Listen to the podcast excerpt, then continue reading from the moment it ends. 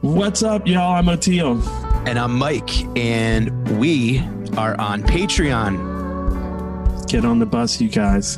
Get your bus pass. We put out an additional episode every week where we answer questions from you, or sometimes we may just get off on a tangent about something important or cool that happened that day or a couple days ago. Yeah, it's Oteil and I catching up, and you are invited. So if you head to patreon.com slash comes a time pod, uh, you can join us. Uh, you can get the bus pass.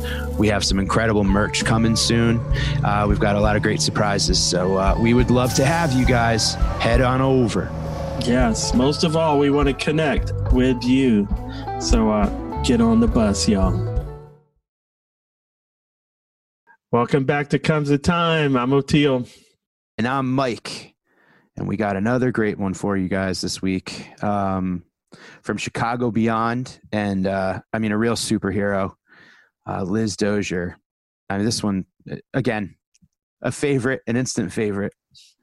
Yeah, I told my wife if there's any one of these podcasts you don't want to miss. This is the one. I've already said that like four times. Yeah. but really this is the one. She she has an amazing story of uh turning around this high school in Chicago called Fenger that was uh just you know in such bad shape. Like she said you can't even call it a school. Like what right. just, we yeah. couldn't imagine our kids going through this at all.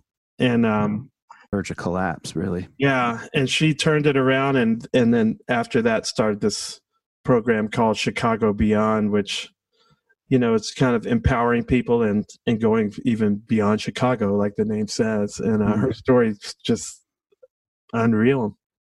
Yeah, and it, and it's a, another one of those you know great interviews that we did that just showed vulnerability, openness, like breaking down and you know disrupting redefining and rebuilding and it's what we're all doing right now. So uh, it was an honor to interview her. She'll definitely be back um, another instant friendship. So um, absolutely. She had yeah. some great quotes that uh, stuff that i wanted to touch on that we didn't get to but there's you know she was talking at one point about uh, kids being written off and they're just oh these are the bad kids. And when i was doing research into her she said this thing uh, we're all better than the worst thing we've ever done. Yeah, dude. And uh, that South by Southwest talk. Yeah, yeah. yeah. None of us is as good as we can be. She's like, you know, these are kids. You have them look at, they're like, we look at them as super predators or like the boogeyman or whatever. You know, it's like, these are kids. Yeah, some children. Yeah, yeah. Some of them are trapped in some crazy stuff. Some of them are in some violent situations. Some of them are causing violence. But, you know, look at the situation they're in. Like, right. Just love that. It's that, you know, no well, person left behind kind of attitude that she has. It's just. Dude, it's so funny that you said those two quotes because those hit me. I listened, I heard that about two hours before we started with her today, and and what followed that was what her mother said that when you have one finger pointing out, you got three pointing back at you, and that's another. You know, so take a look at yourself before you judge, and that's. I mean, yeah, it's it all boils down to it's it's education. It's the future. It's human rights. So yeah. um, we're, we're honored to have her. And you guys will love the interview, and we love you for listening. And uh, this is coming to you on Osiris, which we are a proud member of the Osiris family.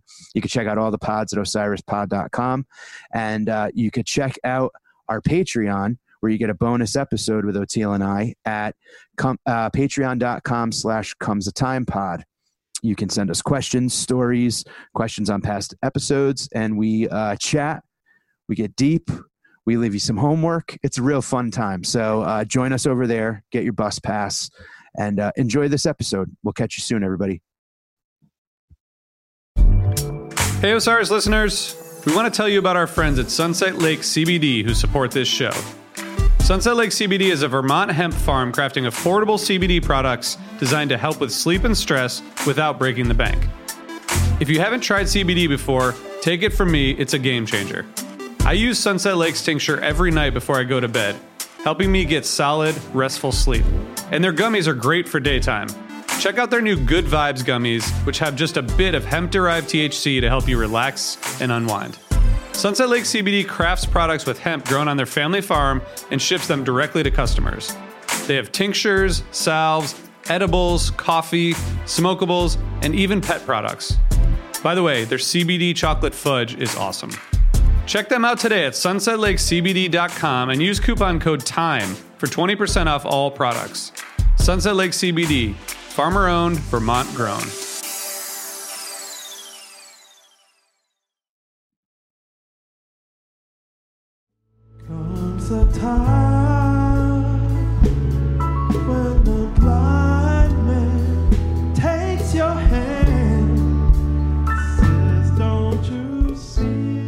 Welcome to Back to Comes the Time, folks. We have Liz Dozier with us today. Hi, Liz. Hello. Look at how cool you look in that awesome room. You know, just saying. It's what I do. It's what I do. You said it was a phone booth in your building?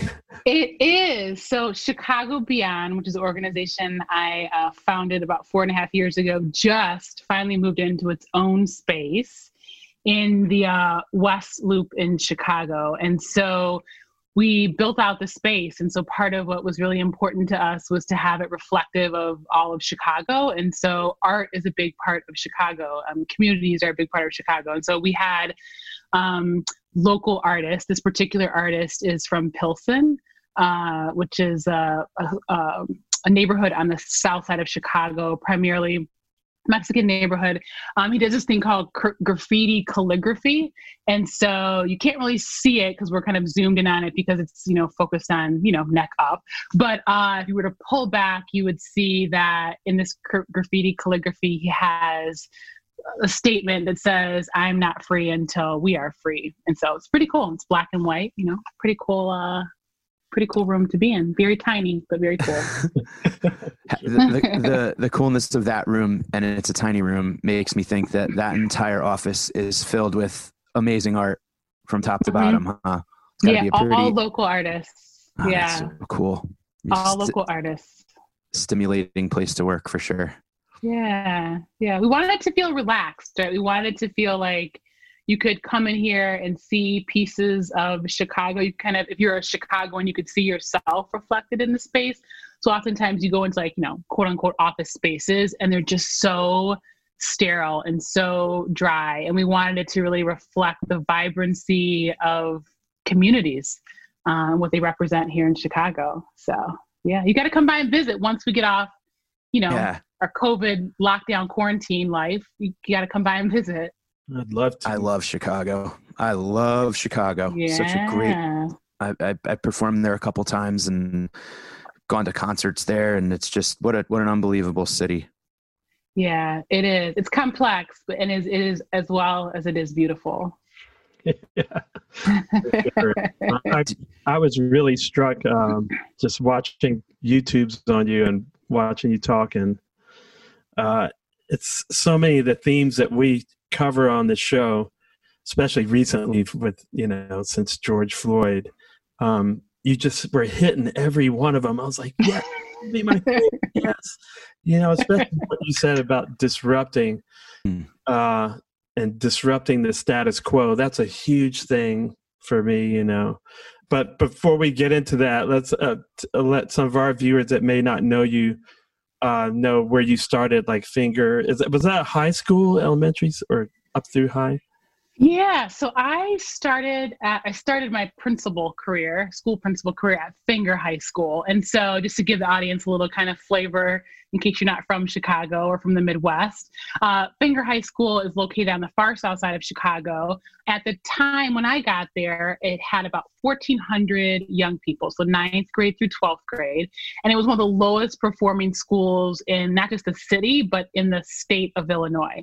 And so what that looked like was there were um, you know i think 1400 kids we had about a 20% dropout rate every single Wow. year 20% of our kids are dropping out we had about a 40% graduation rate so if you walked into our doors at Fenger high school as a freshman like only 40% of that class would ever graduate from high school Jeez. uh, there were 300 arrests inside of the school building, not on the school grounds, not two blocks away from school, like inside of the school building that that first year. Um, it just was not a place you would want to send your worst enemy in terms of like education. It just was. Um, I don't know how to even describe it. It just it just wasn't a school, uh, and so, Yeah. but it was supposed to be a school.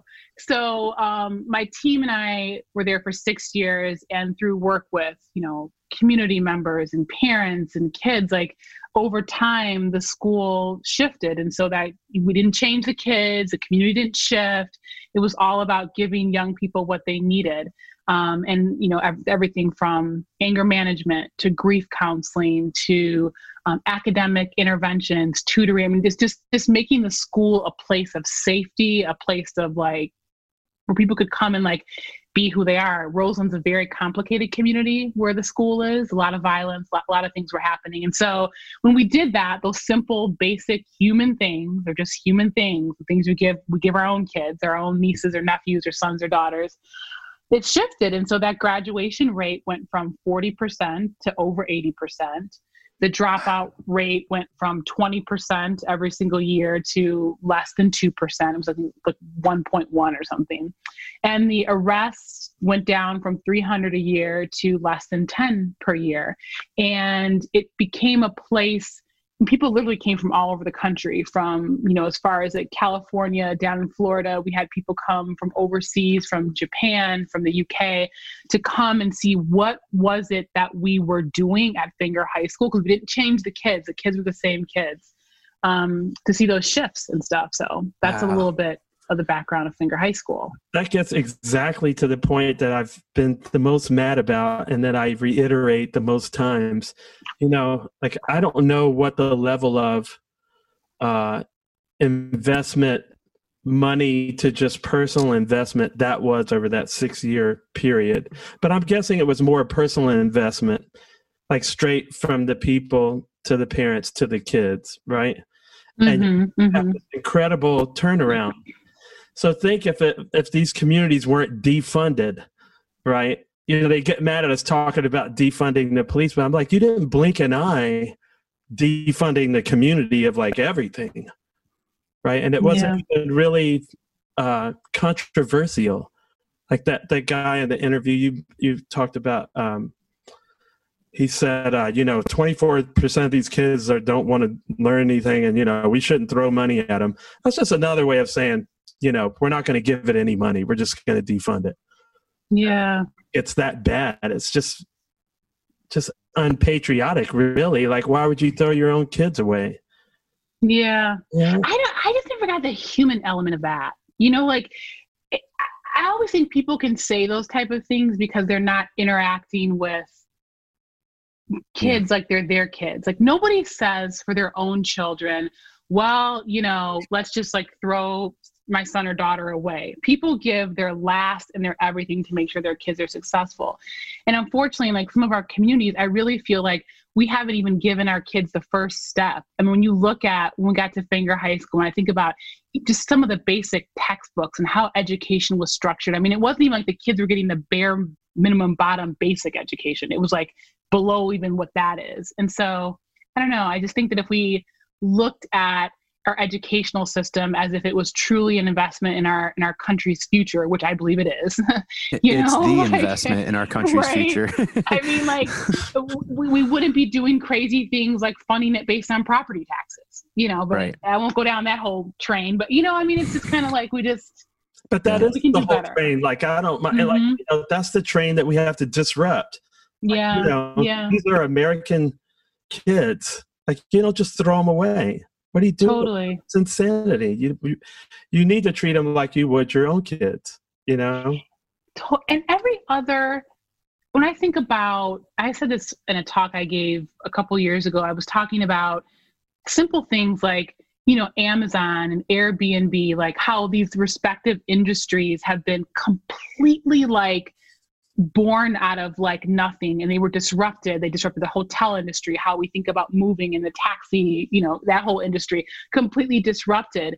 But yet like we still haven't disrupted the way we educate you know our young people especially when it comes to those young people who are you know most living in poverty. Uh, and it shouldn't be that way because we have we have the capability to move fast. You know we have the capability to do better. Especially with the technology, right? I totally. mean, it's the will. Well, it's and also it's the a lot of those people when you had that team and i mean the unbelievable part of you doing that it's your first principal job. This is your first gig and you get hand you know it's that's it's not like you had a couple schools to practice on. You know you cut your teeth There was no that. tee up. but i'm sure that that took a lot of you know you being vulnerable and saying i need i need help you know i need Yeah. I, I loved when you were saying like, "Hey, I got to confess, I did something wrong. Yeah. Like I made this board.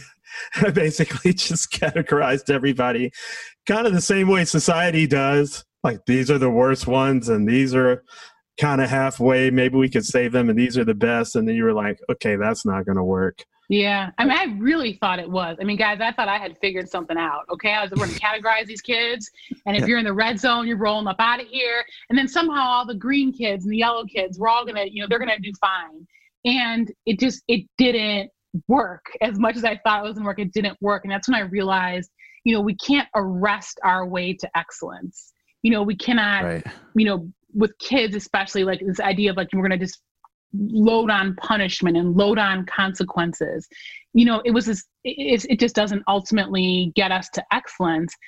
What we had to do, and what I personally had to do as a leader, was really shift the question from "What's wrong with you?" Because I, I would literally walk in the building some days when I got there, and I would look around like, "What is wrong with you? Like, what is what what is wrong with our? What's wrong with these kids? What is I do that with my own kids now. I'm like, "What is wrong with you?" what is wrong with you? What Forget the really, it's crazy. Uh, but then what really shifted the whole game for us is when I changed the question from what's wrong with you to what's happened to you.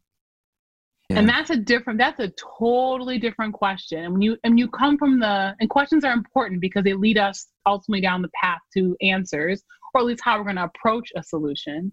And when I changed that question from what's wrong to you, what's wrong with you to what's happened to you, it fundamentally shifted how not only I showed up every day with 1400 kids, but how as a school community, how we showed up in relationship with our kids and how we tried to best serve their needs, you know? So Hmm, that's amazing. And I think with disrupting, it automatically comes redefining, right? So when you take a look at a, Yeah. school system or any system, an environment like a school, and you disrupt past beliefs, you have to look at okay, what are we calling punishments now? How do we deal with um, in school suspensions? Is it you know you put put students in a room and they just sit. You know, I I, I read about uh, some schools that used meditation as a form of. Um, it wasn't a punishment; it was more just quiet time, and in the morning and Yeah. at, and before you left school. Um, did you implement a lot of different strategies like that, where you would say, like, let's redefine what a reward is, let's redefine what a punishment is? Yeah, we did. And actually, right before I decided I was going to leave uh, Fenger High School, we were on the meditation train. Like, I really wanted to institute meditation at the beginning of, of the school day and at the end of the school day as a part of just how we did school. Um, ultimately, I left before I got to see it through. But um, we did. I mean, I think because we had to. So when I think about um, simple things, you know, like let's just, well, I'll use a very, very, very, very simple thing, but like graffiti. You know, there was this idea, if you look at the uniform discipline code for the school district at that time, you know, if you, you know, let's say you all over a wall or throw gang signs up on a wall or whatever the thing was, you know, there was this idea you would then have either a suspension or you'd have some type of like punitive consequence. And so that, okay, let's say you do suspend the child, you put them out for two days because they wrote on the wall. Ultimately, what does that really teach them? Because what they really did was harm to the community. So they made the actual physical environment either not as safe or, you know, they, they, they kind of muddied it, if you will. And it's so much more powerful to, instead of like just putting the kid out of school, to actually have that kid sit down and have a conversation and help them understand how they did harm to the harm to the community, the school community, and then have them actually repair that harm. So instead of having the jan- instead of having the kid out on a two day suspension and then janitors there like cleaning the you know repainting the walls, like sitting down with that kid and then having the conversation with that child, then having that child go fix what they actually did. And it's just a much more powerful way to do it. And so we were big believers in restorative justice. We were big believers and proponents of peace circles. And so when kids would have conflict with one another, Um, we would have lot peace circles. I'm not sure if you guys are familiar with those at all. Um, but those type of things. a peace circle to uh, us probably might mean something a little different. Um, being in the concert world. well, it's definitely not the concert world peace circle. I'll tell you that much. It's definitely not that, Mike. Not that. Uh, it's You just need like a nationwide peace circle, right? right, I know, really. Right. right. Hey, Um, Uh, so yeah, that's- there were several things that we did, and ultimately, uh, what I learned at Fenger helped me. You know, is really built into the DNA of what I'm up to now. You know, which is that like truly like all people like regardless of their zip code you know zip codes are one of the biggest predictors of life outcomes which is to me just abysmal like in the united states of america but it's true. Um, but all people regardless of zip code have the should have the chance to live their fullest human potential and we need to be supporting ways to do that really. Uh, that's my big thing personally is this whole boot, bootstraps bullshit, you know, because it's just not true. You know, like my son, you know, I grew up in Southeast Washington. My son has a way more, you know, nice bubble than that, you know, and um, he's going to a small private school. It's like his bootstraps are very expensive. It's like I don't want to hear that, you know, like yeah we don't just leave everybody to you know fend for themselves while these parents going to jail for paying their way in their kids school you know like no, nobody's doing that we're all either either the country helps or we all help each other or you just like you know don't give a shit about the ch- sons and daughters of america or part of Mhm. them anyway you know so i really uh i really wanted to get into that with you you know like i guess going out of Fenger that's kind of what you're doing more with chicago beyond just Yeah. So I left Fenger probably, I guess it's been five years ago now. And I wasn't really sure what I was going to do. I'm- just really had no idea. I traveled for a bit. So I left Fenger. Um, and um, actually, I should say why I left Fenger. So I left Fenger because I was so tired of losing students. So we, we had this there's a lot of violence in the neighborhood and as a result of that we had a lot of kids die and so i was always the principal who was most um, invested in and involved with my kids who were sort of on the on the fringes you know of, of of choices that weren't the best for their lives. And so they might be involved in gangs or those types of things. And so you know unfortunately i just lost a lot of students. And i my la- my final year at Fenger, I went to um, a young man's funeral, Shamari Salter. And Shamari had graduated from Fenger and went off uh, to college. And then, unfortunately, was sitting in a car one night and was just gunned down with him and two other young men who were in co- who actually were in college. They were kind of home for the weekend. And I was just so there's something I don't know if you guys have hopefully you have not been, but if maybe maybe some of the audience has, but like if you've ever been to a child's funeral versus like an adult's funeral, there's something that's Yeah. just so distinctly disturbing of hearing like mothers mourn for their children. It's always the same across every funeral. I've been to dozens of them, but dozens of kids that I've known that have died. And so I was just tired. I was tired. I couldn't emotionally, like I was like, I cannot bear yet another young person that I know. Um, and then the second thing, I remember sitting in my office that that school year, and I was meeting with a special education teacher, and we were planning. Um, was helping her plan, you know, her lesson plan for uh, for the day, the next day, and we were sitting there, you know, maybe like within a couple feet of one another in my office at a table, and we heard gunshots. And she she said to me, she's like, "Is that somebody shooting outside?" And I said, yeah, I think that is somebody shooting outside. And so we got up, we looked out the window, we couldn't really see anybody. Probably like seven shots or so were fired. And both of us, because she had been there for longer than I had been at Fenger, she had been there probably, gosh, maybe 10 years even before I had been there. And we both kind of sat back down. And this is now, again, this is my sixth year at the school at this point. We both sat back down and we decided we finished lesson planning. And school's in session, by the way. So there are kids actually in the school building. This is not like, you know, it's seven o'clock and it was kids are there. And like neither one of us thought to call the police. Not that we thought about the police and said we're not going to call. We didn't think, and not because there's like some type of underlying issue with the police at that point. It was more of about if you can imagine being in a community where gunshots become almost like like singing birds. Like you know, have you ever heard singing birds when you wake up in the morning, but you don't really hear them? They're kind of like in the background, Right. and that's what it had become. And so, you know, I decided to leave, and that you know, some I had done all I could do. We had you know those numbers I told you about. Graduation had gone up, dropout had gone down. We had all this books had come out, TV shows had happened. Like I felt I had done all I could do, and it was time for me to move on. And so you know, I traveled for a bit. I was in Israel. I went to um, Italy. I was at a friend's farm out in Ohio doing a whole lot of nothing with the Regenerating, cows and yeah. uh, yeah, just like there. And then that's when I had the opportunity uh, to start something from scratch, and that's when I started Chicago Beyond. So Yeah. It's great. You did took that self care time. Yeah. you yeah, know, burnout leader burnout is a uh, is a huge thing and and you know you talk to anybody that's in a position of being told no by the municipality over and over when you say i need funding we need resources we need Yeah. teachers we need better health care and they go we don't have it but i'll be back in three weeks i have to you know go on my yacht around the uh, you know the lake.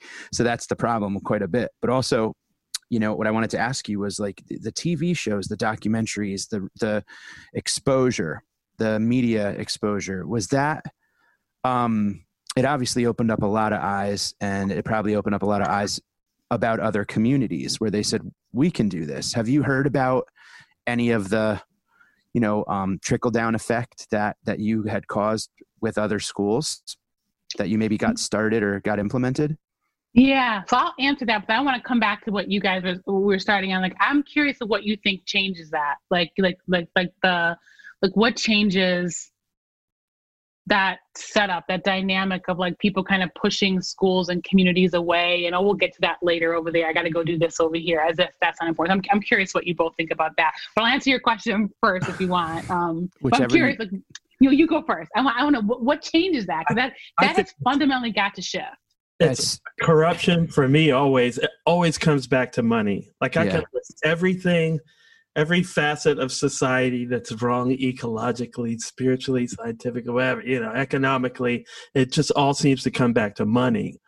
Like money is the most important because, you know, there's one way you could kind of continue this whole school to prison pipeline thing. There's a lot of money being made. There's money being made off the drugs in the community. There's money being paid to a lot of public officials to let these gazillion dollar enterprises go on while Eric Garner is getting killed over selling loosie cigarettes.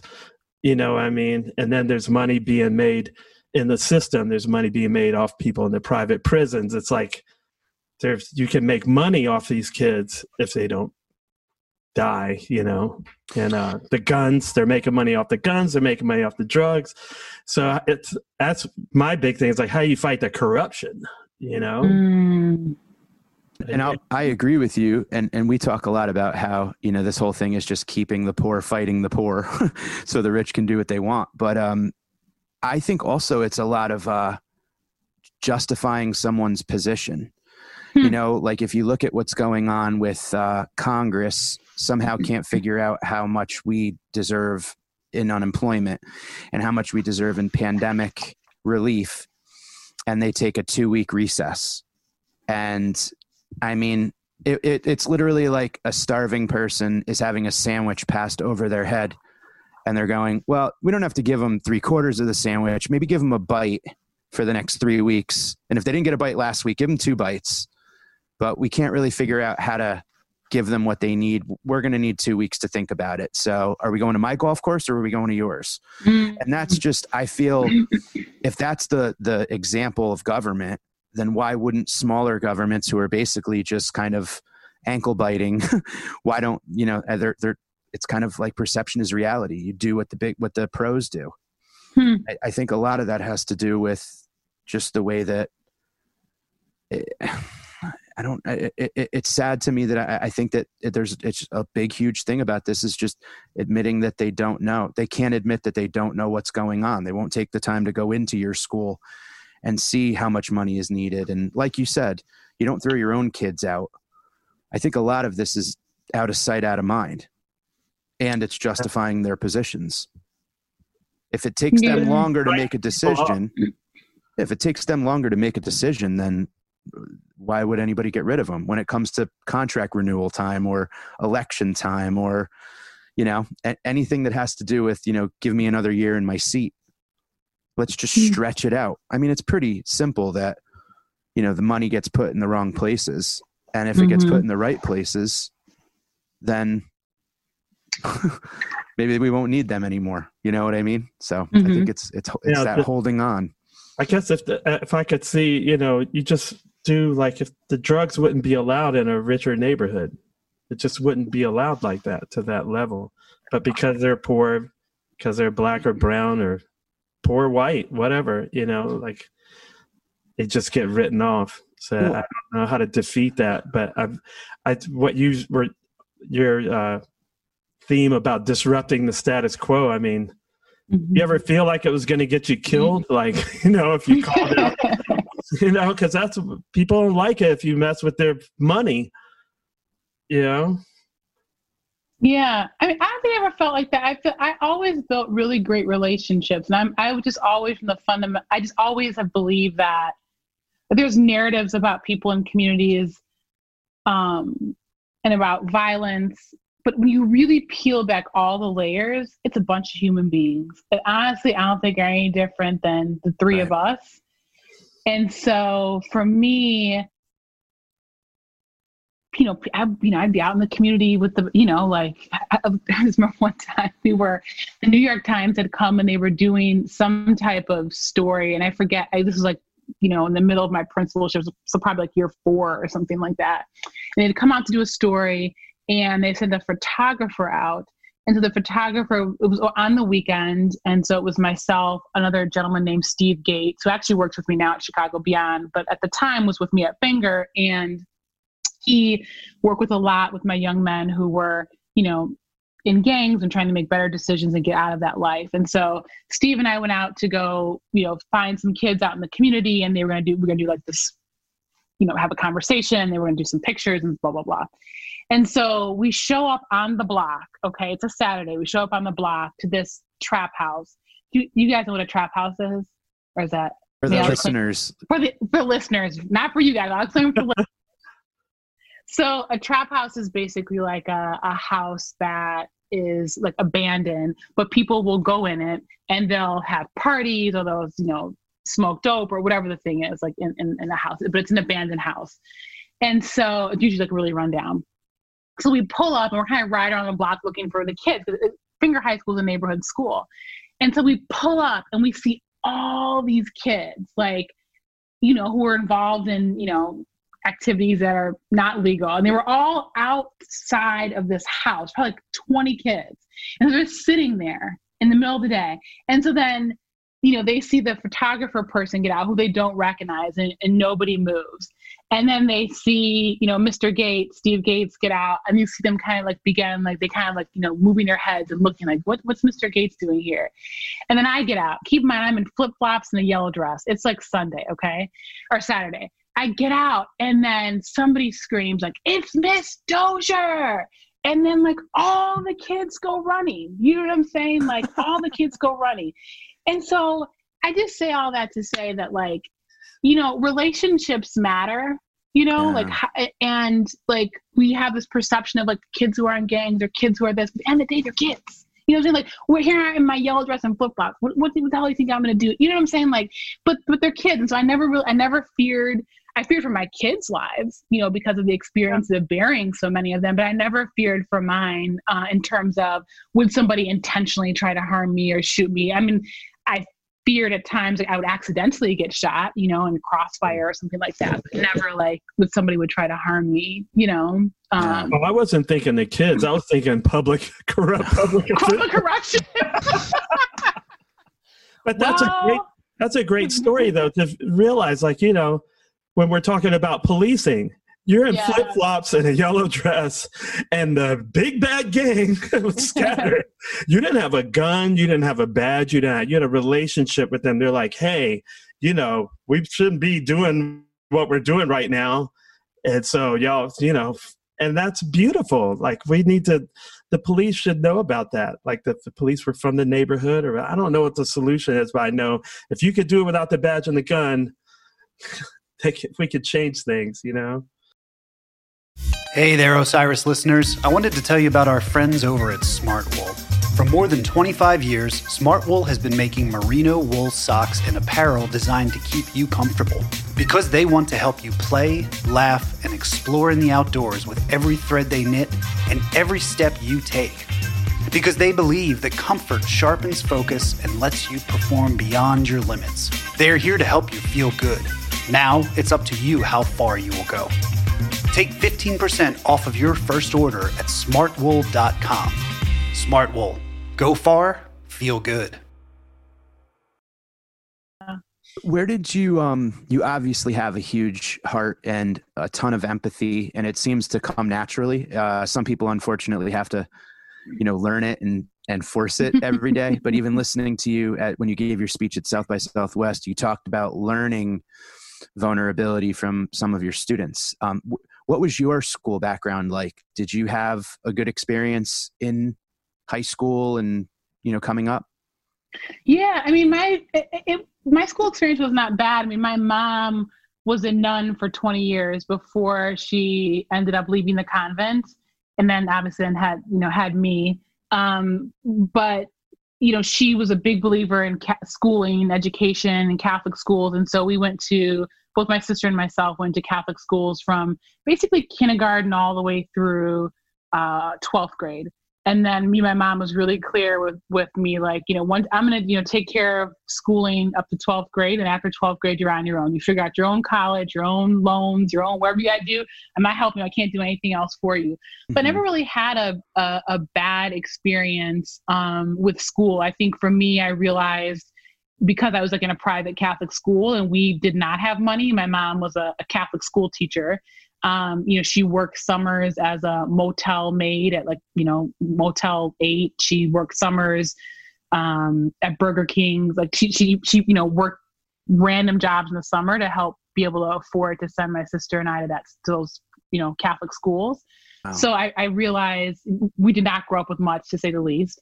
Um, but I realized that, you know, through that kind of being in that different environment that like there were people that had a lot more you know and that there was a way to hopefully you know live a different type of life where everything didn't have to be a struggle because we struggled a lot growing up so yeah. You, you, mentioned the uh you know getting to senior year and then kind of you're on your own you know that's that's something that you and i have in common and my senior year you know we were talking about money how it's a money machine how you know school right to jail. Uh, in the suburbs in a in a middle class you know new england suburb um, not rich not poor kind of right down the middle we were being pressured if you don't get a college degree if you don't get a college degree you're going to be nothing. Mm. um, you have to study for the sats you have to get this score. You have to apply. If you don't get a college degree it's like not having a high school diploma. And then you get to college you take out all the loans that you need to because my parents couldn't mm-hmm. afford school either and they right, said you're right. on your own. And i took out all these loans still paying them off. I have a master's i'm still paying it off. But then when you get to campus there's tables set up. Sign up for this credit card and get a free blacklight poster or a free bob marley poster or a free t-shirt or whatever you know and everyone's just signing it up and getting credit mm-hmm, cards. And mm-hmm. now you're in that debt circle. Student loans credit cards yep. education is is i mean how many trillions of dollars in student loans? Did you feel as someone who had the trust of a lot of students that were going into that transitional period in their life were you able to have those tough conversations with them where maybe college isn't the right because perception again is reality. And we were told you you know you're a ditch digger or you're a landscaper if you don't go to college. Yeah. I mean, I did. Like, I, I, I want to know what you guys think about this too. Like, I, I don't believe everybody should go to college. Uh, Like I don't think that is Amen. like the I never went. like, I don't think that would go- and I did. it's, so it's, you know, I went and it's, it's, it, I mean, it's it, for what I wanted to do, you know, at that time, it, it made sense. But I just think that sometimes we sell kids like this false, you know, notion about like everybody has to go, everybody has to go, everybody has to go. And I don't think everybody has to go. I think there are really great careers that you can have with without college. And so there were many a conversations that we had not just myself as the principal but like their school counselors or social workers about like what viable options really were based on what the young person really wanted to do. You know i think we have to get out of that mindset in our country and this is probably the worst thing to say as, as, a, as an educator but I, think, I just don't think it's i don't think it's true i think we set kids up for failure because i can't tell you how many kids i've seen go and then leave midway through a year or two in and now you're saddled with what forty fifty thousand dollars worth of debt you know and and you don't have a the college degree, the almighty college Mhm. degree to get that job that'll pay you Mhm. a little bit more. Mhm. And then you Mhm. live a miserable life doing a job that you don't want to do to pay off those student loans that you were Yeah. tricked into. So it's very interesting to think about, you know, the two different you know sides of the city or the town, urban and suburban, that are both funneling just the dollar. It comes back to money. And and I say it's mm-hmm. always this. You know, in a society like this that won't provide the tuition for the kids.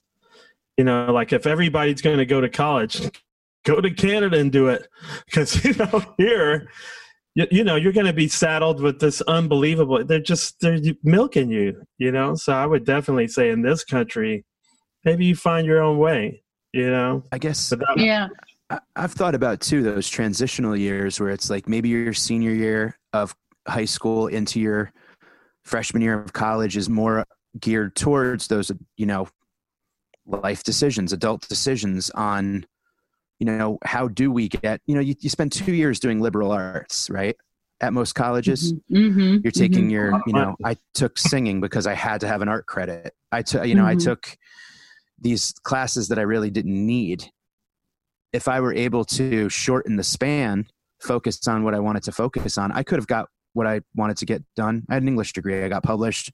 Great. It's all because of my advisor. She's the only one that kept me in college. But if i just was able to go rapid fire through two years it would have sa- saved me half the money. I would have maybe you know finished earlier and it, it's just I I don't think everybody should go to college and I don't think college should be college. I really don't. It's so it's just this whole disrupting you know your your perception Mm-hmm. Mm-hmm. and how do we change No, that? I totally agree with that. I think it, it's interesting. I think to, for me, the biggest thing always as a principal was let let's just have every child prepared. Like I think that's that that was my big thing. Like a, a child should be by the time they graduate high school should be college ready. So they should be equipped you know, with all the skills and tools and you know things that would make a person college ready. But then they also needed to be equipped with information to make the decision that is then right for them about which path to go down. I think unfortunately what happens, especially in a lot of our urban environments, is you know kids are either told you will never be able to do this, and so you're on this path of you know you need to be you know a, a, a- janitor or whatever it may be. And I'm saying wrong with being a janitor, but say it again. I'm sorry, Oteil. In prison is where they really Yeah, right. Or something either different. I think then part of that is because I think in our country, especially with young people how, who are in poverty, we we give them what amounts to I but uh, I forget the guy who says this, but he calls like a sharecropper's education. And what he means by that is like you know we give oftentimes our poorest young people you know access to like this bare minimum bottom basic education that allows them to just do basic stuff. You know you can be the security guard you can be the janitor you can you know be the checkout person at, at the grocery store. And not that those jobs aren't those are okay but like let us give again let's let's prepare our kids have them college ready so they can make the choices that are ultimately best for them. And that's what we're trying to do you know here at chicago beyond which is the organization i started after Fenger was is, is to really make sure that you know as we support different organizations just making sure that kids just have opportunities they just have access and that they're not denied those what i think are basic fundamental human rights, you know, just to live a, a, a free life. So crazy the things that school doesn't teach. You know, like Mhm, uh, mhm. back to the old days of home ec class and whatever. Like, you know, I, th- I thought I saw something you were talking about a guy fathered somebody. He was teaching, uh, it was just a class for uh, new fathers. yes. So my, I'm a recent father, even though I had my first kid at 50. And so you're just sitting there with this kid, and you're like, there's no, really, there's no class they could have taught you in high school to just Yeah. the basics like you know you just uh, thank god for your parents if you if they're if you happen to have them you know and uh it's just so stuff like that i think you know they should put in high school you know Yeah.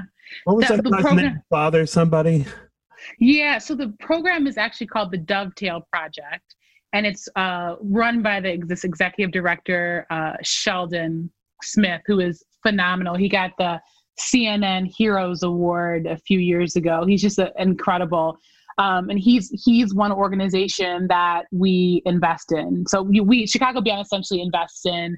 Uh, organizations that are positioned to support our communities in ways that are like critical to like their thriving. And so I've really positioned us to be not so much about charity. I think that's one thing, but really about like justice work. We've tried to root ourselves in justice work. And so thus far, we've invested in the last four and a half years almost like $35 million across Wow. our city in um, different organizations, different initiatives since 2016. Um, but beyond that, beyond the dollars, there's a whole team here at Chicago Beyond. There's 10 of us and we are geared towards helping those organizations succeed and so everything from helping them build out infrastructure to strategic planning to like whatever it is they might need to help them grow. And not like in some paternalistic way because oh we gave you know the dovetail project for example a million dollars. Now we can tell you what to do but rather sheldon's a really smart guy. We're some smart folks. We're at the same you know play we're at the same level. Let's work together to help you know let's work together to help you know grow that organization um, without the power dynamics being involved in that which oftentimes charity does it brings in like this you know i'm giving someone some pittance of something and you should be thanking me that i'm giving you this i just don't believe Yeah. that like Yeah. this is justice work you know like there's a reason why those dads are out there in the situation those young dads he's trying to help are in the situations that they're in so You would you Yeah. would rather just leave the bag of money on the steps, and when they wake up, it's there, and they did not even know that it was you. Congratulations! I, I would rather not even leave the money with stuff they didn't know it was me. I would rather acknowledge why they need the money. Like, why are our communities in the state that they're in? They're not there because black or poor people or brown people are lazy or dumb or they don't care. Like, there's there's structural things that have existed in our country, like structural racism and redlining and things that actually, you know, lead up to where we are today. And so, when I say we're rooted in justice work, it's really acknowledging that and then, you know, making sure that we are truly walking hand in hand with our partners and helping them fight the good fight on behalf of our, our young people. So, yeah It's phenomenal. Structural stuff is hard man especially when the violence at some point you gotta you know you're brushing up against the violence and the corruption and the whole thing the evil money machine that keeps it going it's gotta be really tough you know but uh yeah. i thought uh, you know this guy Anand Giridharadas? Oh, yeah. You're, he's Uh, like he looks indian i don't know what his actual ethnicity but he has a really yeah, he's got great hair. He's got a immaculate hair. Anand Giridharadas. He wrote, uh, yes, he's got great hair. but that I his whole thing I was I was interested in what he said about you know the philanthrop- philanthropy with strings attached. You know, it's like fake philanthropy.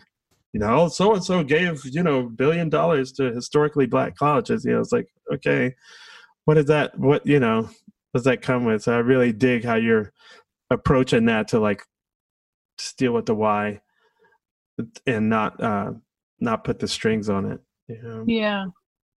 I Yeah. hope uh, Do you do you see yourself laying out a footprint for um, other states, other uh, parts of the country? Um, you know, I think it's something we all need to realize that like the experience in Anchorage, Alaska, isn't the same as it is in, you know, Miami, Florida. but it's issues everywhere. So do you Yeah. feel like there's a you know Chicago Beyond is clearly a you know a beacon for other communities. Do you have conversations with folks all over the country on how to you know set out on the path of righting these wrongs? We do. That's actually funny you say that. So that that is the beyond. That's why we named it Chicago Beyond. The work was always meant to happen here in Chicago, but the ideas were meant to travel beyond Chicago. And so I'll give you a couple examples of how that's playing out. So one, we're working with um, the third largest school district in the country, which is Chicago Public Schools, and we're working to develop a one of a kind blueprint for like holistic trauma supports for over 300,000 kids. That's a oh. lot of kids. And we know that our kids, like just by virtue of walking back and forth sometimes from schools and particular neighborhoods, like there's like little, these mini traumas and things that happen in, in homes and in neighborhoods. And those kids might come to school and they may not be the ones who are acting out or even bullying other kids. They might be doing anything, but they're still suffering from the effects of trauma, as are honestly some of the teachers. Yeah, And so we're de- developing this blueprint. Um, it's actually being piloted this year. We've been working on it with Chicago Public Schools for over a year now, um, and it's, it's it's rolling out um, this year. Even amidst COVID, uh, it actually ramped up the us working together and making sure to get that out. So that's one, um, and and then that that will travel right? Because Chicago Public Schools is positioned how it's positioned in the country. Like people will look at that and see that and that that that blueprint will ultimately travel out. We also for example uh, created a guidebook on how research can be done more equitably in our communities. A lot of poor communities are often over researched and so we wrote this guidebook called why am i always being researched and it's been downloaded Oh, wow, that's that's More- great. and nothing Yeah. changes. you know? right why am i always you know The object is that? just the research, right? Yes. There was a kid that asked us that question. He said that's literally how it came to the title of the guidebook was because this kid said to us, who was in one of our programs, he said, he literally said, what his name is Jonte. He was like, why am I always being researched? He's like, why is all these researchers in my community and like what whatever happens with that? And so we wrote this guidebook. We, we, we've been kind of thinking the same thing.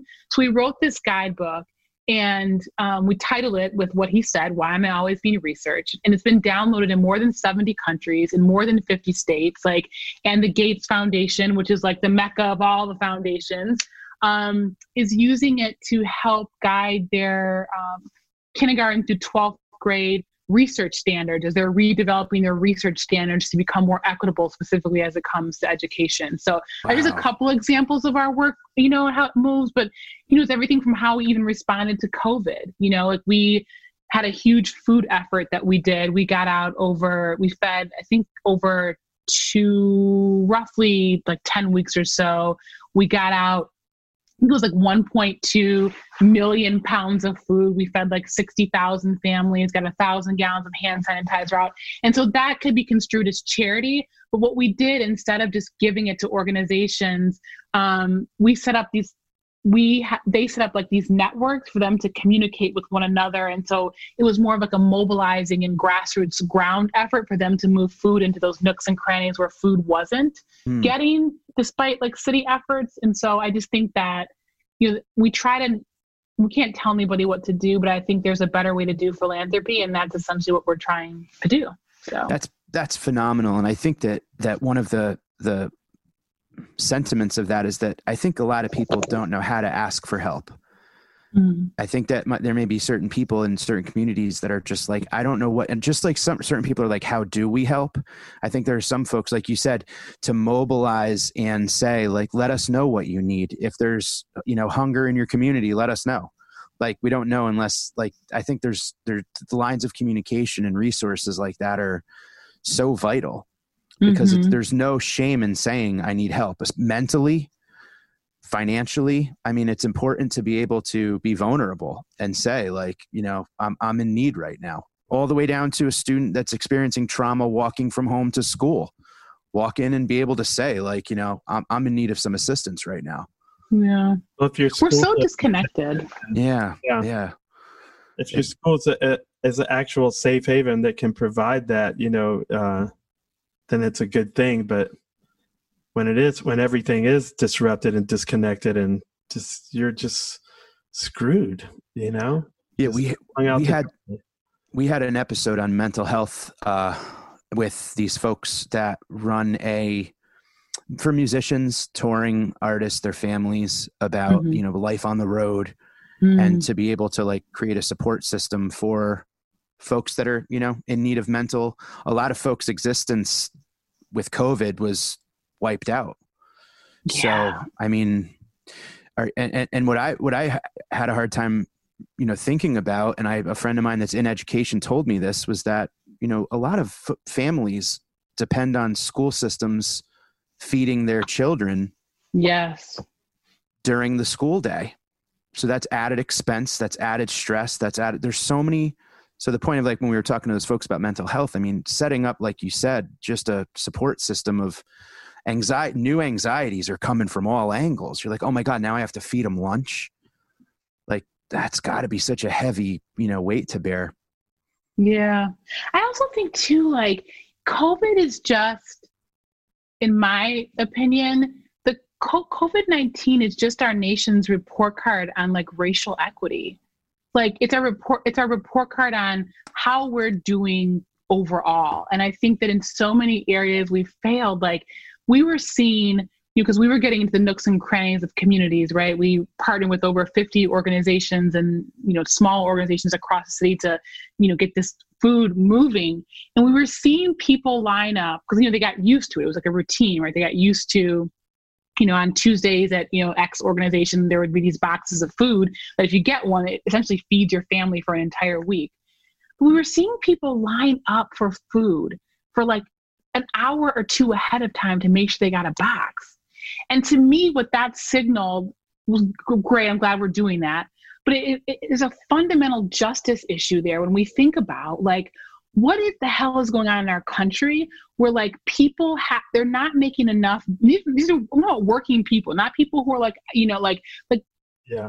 like who had lost like a job and didn't have like enough saved you know to like be able to like afford groceries that next week and i just think it's like how do we treat all of our citizens what whether it's regard to healthcare or like education but like you know i just and i'm not pro, you know proposing like i don't know I don't know. I, I, just, I just think we've got to do better as a country. You know, we just got to treat all of our citizens better. You know. I, I've been saying recently, I, uh, and I got this from Anand and a podcast that he did with uh, Andrew Yang, and he he was saying, you know, the marketing is terrible. It should be uh, looked at in the context of patriotism and loyalty. He's like, you know, you should make the commercial like, you know, in Normandy, we didn't leave anyone behind because we're America, and you, you wave the flag, and, you, and, then you go. And healthcare is the same way. We don't leave any American citizen behind. Yeah. Yeah. How come all these other countries that are capitalist allies of ours, first world, nations, everybody has their education provided for, everybody has their health care, and there's no private prisons. You know, it's not that the government isn't like preying on its citizens, it's because they look at those citizens as the sons and daughters of Ireland or Australia or wherever, you know, Spain. And we just don't look at our citizens that way. We, I guess, don't look at all of us as humans because it's really Mhm. even beyond the sons and daughters of this nation, they're just humans. Yeah. What's with your brain? You know, how do we Zip- get brainwashed driven. some people aren't humans and just screw them? Yeah.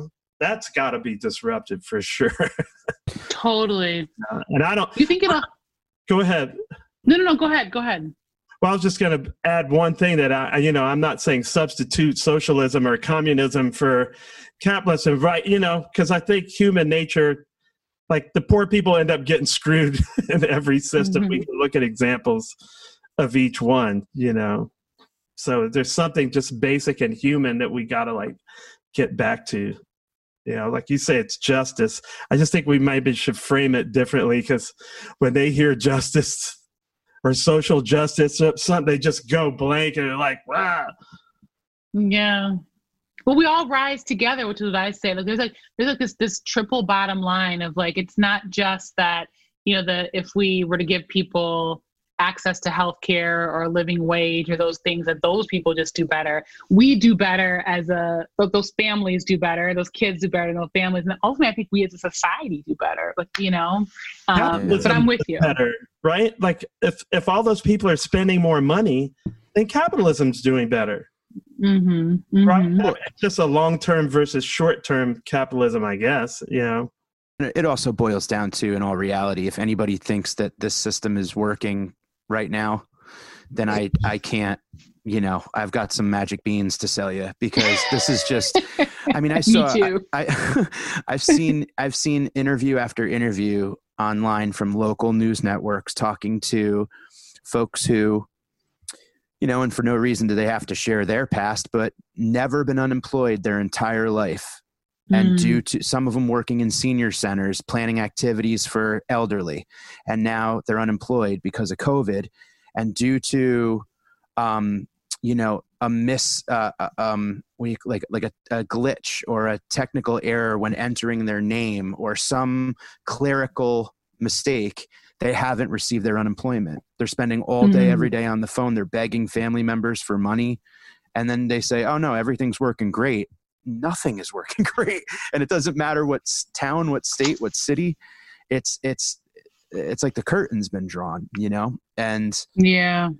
to to disrupt is somehow it asks vulnerability. It asks Hmm. for you know like some transparency so Yeah. an interesting it, it's Uh, i love that word though i love like to, again just like Oteil said you know sometimes people hear social justice or defund it's kind of like whoa whoa whoa whoa whoa Yeah.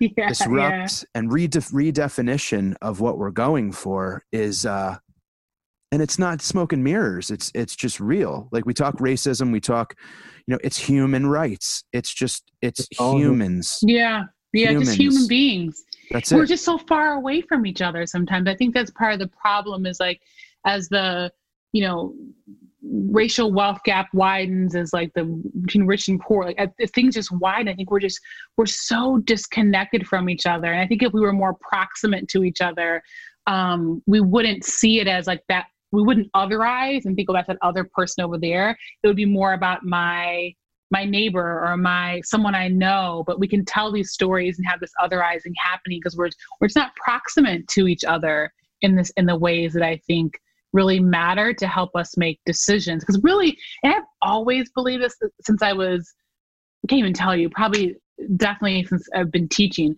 But but the, the power is is always with the people. Like we could I believe we could change the system as it exists now to exactly what you both are saying and it could change you know rapidly and fast. The power is with the people. I just think it is, truly is up to us as individuals to to vote and vote people out of office and be conscious and be aware of what's going on and be relentless with our politicians. I mean we saw how you know fast that first stimulus check came out. I mean things were moving and grooving and i mean stuff was you, you know and then all of a sudden it stopped. I, I just think really it the powers with the people and we can we can do better you know we can do better Yeah, While we you're doing to. that, I think one of the things that inspired me so much about Bernie Sanders and Tulsi Gabbard too was, you know, they didn't say, oh, because I've heard a lot of my liberal friends say, so what's a shame about Citizens United? That if we could just get, my-" I'm like, no, you don't have to wait to, for Citizens United to be overturned. You know, what you could say, I'm taking money out of my politics. I'm not taking money from anyone but you Hmm. like wow they just made the change and i think that's what's uh blown my mind so much about what you're doing is you were just like i gotta wait on any we're just gonna make the change right here on this level even with just you know the small contribution and you handed out 35 million dollars to people that are really that's amazing that's the kind of you know Hmm. Just i'm not going to wait for you guys to refund the community guess what we're going to fund Fund it it ourselves ourselves. ourselves so i i think you're like a superhero And I, Oh, thanks. inspired. I, and you got me You fired guys up are kind. You're too kind. You guys are too kind. Florida, I'm gonna get on it you know I'm But sh- I'll do something you know and, and I'd imagine you're uh, you're a hero to a lot of young women in uh, the Chicago area. That have you had any um, junior Liz Doziers? Uh, Are you mentoring? are you mentoring? yeah, yeah. I think I'm sure like you guys are too, right? I mean, like we, I think all three of us have had some semblance of what people would say is success in some ways, right? And so I think we all do it, right? I, I think it's about like you know giving back and you know connecting with people and giving advice and spending that extra. Used to be going for coffee, but now I guess it's a Zoom chat or a phone call, you know, with people and kind of helping them you know, Yeah. make decisions and stewarding people along. I mean, somebody did it for me. I mean, somebody, my mentor, Don Fraynd, who was the principal of uh, Jones College Prep here in Chicago, um, who ultimately got tapped by um, Arne Duncan, who later became the U.S. Secretary of Education under Barack Obama, but he was here in Chicago first, leading Chicago public schools. Arne tapped my mentor Don to become like the leader of all this turnaround work, and Don is the one turnaround school work here in Chicago. And Don is the one who ultimately uh, tapped me and took a risk on me to become the principal of Fenger High School. And you know, the rest is history from there. And so um, he was a huge mentor of mine, a huge supporter of mine. So I try to do that for other people too, just like I'm sure you guys do too. it's awesome. Well, So, you're So doing a lot yeah. better job of it than I am. We haven't handed out 35, 31 million pounds of food yet, but we're working on it. just the investment in, in specific people, you know, it's just like, yeah. wow, I just am in awe of that. And I, I'm in it, it, but it's not too late. You know, South Florida's got a lot of needs, and you've inspired me to kind of plug in. I'm going to find it here and try to just put some energy on it. I got a lot of energy. Well, that, that's actually a, a great point. And uh, like for the people who do want to get involved and people who do want to help, even in their own communities or at large, like, can you recommend? There's so much information out there that sometimes you Google it and then you're like, yeah, never mind. I'll just play, you know, poker again on my phone. so, is there? Can you recommend like where folks can go, i- you know, locally or on a broad community level to help with education? Yeah, I think I, I, guess I'd almost like back up and just say that I think sometimes really to help with education, first we have to understand how the education system got to be where it is and to understand some of the disparities that exist in education um, especially when it involves like race and people who are in poverty and so i would recommend they can go to our website at chicagobeyond.org we just did a um, uh, we're on the third part uh, of a four part series where we're kind of did these um, town halls, if you will, and we recorded them. We've had up to I think it's now now like hundred thousand people join us, which is like crazy. Like just didn't even know that many people would even come to our little shindig on online. But um, but uh, you know, we're we're we're just unpacking race, and then we after and you can see they can watch those videos. They can also get like these toolkits where we talk about some of the historical elements there. So I encourage them to go to ChicagoBeyond.org. But also, I would just encourage people to get closer you know like it's it's not the thing over there and so see what's happening in their local school districts to see what's happening potentially in school districts or schools like across town to just become in, in, in- informed voters i think so often time and I, I feel almost embarrassed saying this like you know when you go vote and you're voting for like judges and politicians and stuff like you know you're just not always aware of like for me i'm not always aware of all the different like people and what they represent and so i've committed to this year like using like websites to help me find out like what these what do these people stand for when it comes to education? Like how are they you know like i just think it's yeah, it's just being informed and educated you know is a, is a big part of it. Fantastic. yeah. That's what do you guys think? I mean what do you think people need to do in terms of as need changing communities? You know, I mean, like I I think about there's a a lady down here uh, that was running for office, and I started following her because she was very progressive and trying to oust someone very bad that's one district over from me. And she, I went to a couple of her uh, rallies. This was up during the primaries, and I saw some people at the in the local community there that she brought up to speak you know, and I didn't know who they were, but I learned who they were from being at her rally. And I'm thinking she's one of the first ladies that I'm going to call because she knows Mm. where the need is. She's in there on the ground, and that's where I can. All I got to do is show up and go, "How can I help?" They'll be like, "You get over here and do that. And you go over here. and Do you got a car? Okay, we could do. You know, I'm sure they'll Yeah. put me to work. Yeah. Just need to show up. You know. Oh, you. Yeah. music? Okay, blah blah blah. You know. So that's why I say, just like there's there's people in need everywhere. Wherever you're at, there's somebody in need within you know 15 minutes probably. It's Right. true. That's so true.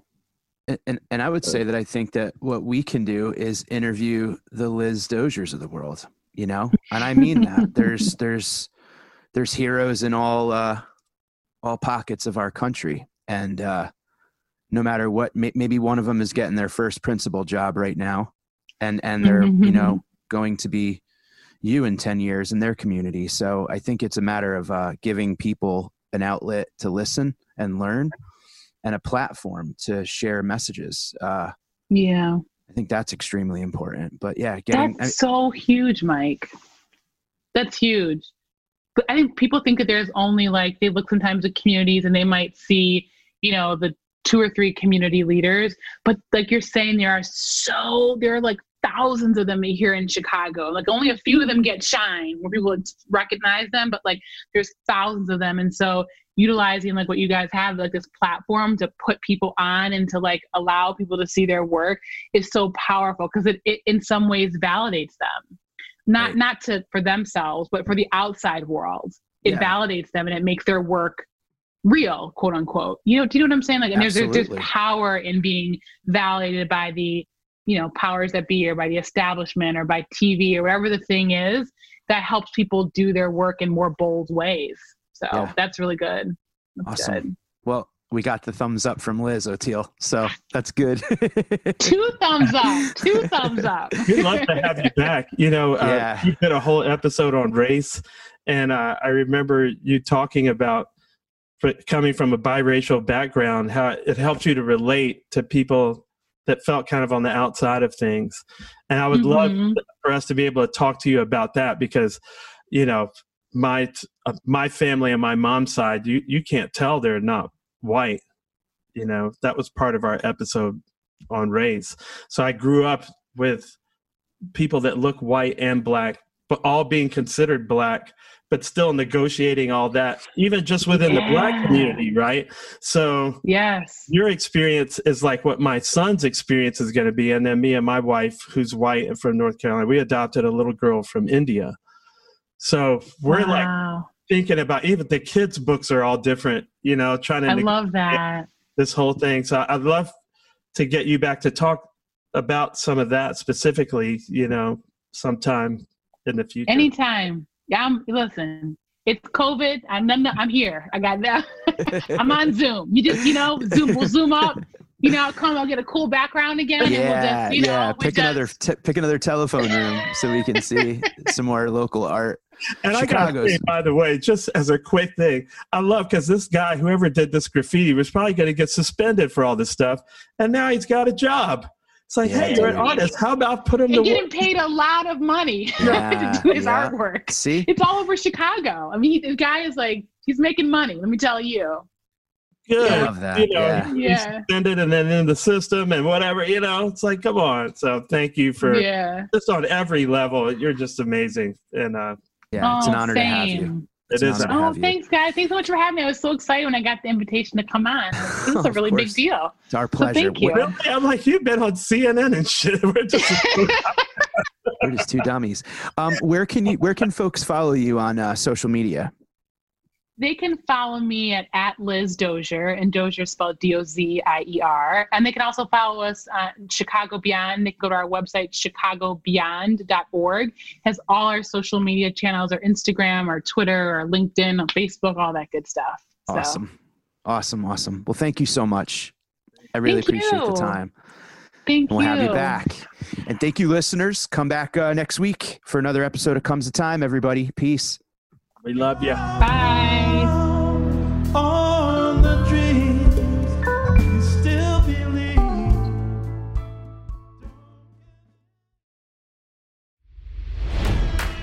It's NFL draft season, and that means it's time to start thinking about fantasy football. FantasyPoints.com features industry leading experts and prognosticators using proprietary hand charted data to help you score more fantasy points. FantasyPoints.com is the place to go for whatever kind of fantasy football you play. Whether you play fantasy football, daily fantasy sports, or do a little bit of everything, Fantasy Points has the meticulously researched content to guide you to victory. And why wait for the fall? Fantasy Points also covers the new spring football league, the UFL. Join the guru, John Hansen, Scott Barrett, Joe Dolan, and other massive names in the fantasy football universe with an exclusive offer. Use code Pantheon for 15% off any fantasy points package, including the all in package, with access to every article, tool, and data nugget that Fantasy Points has to offer. That's fantasypoints.com and code Pantheon for 15% off at Fantasy Points. Fantasypoints.com. Come, code Pantheon. Score more fantasy points.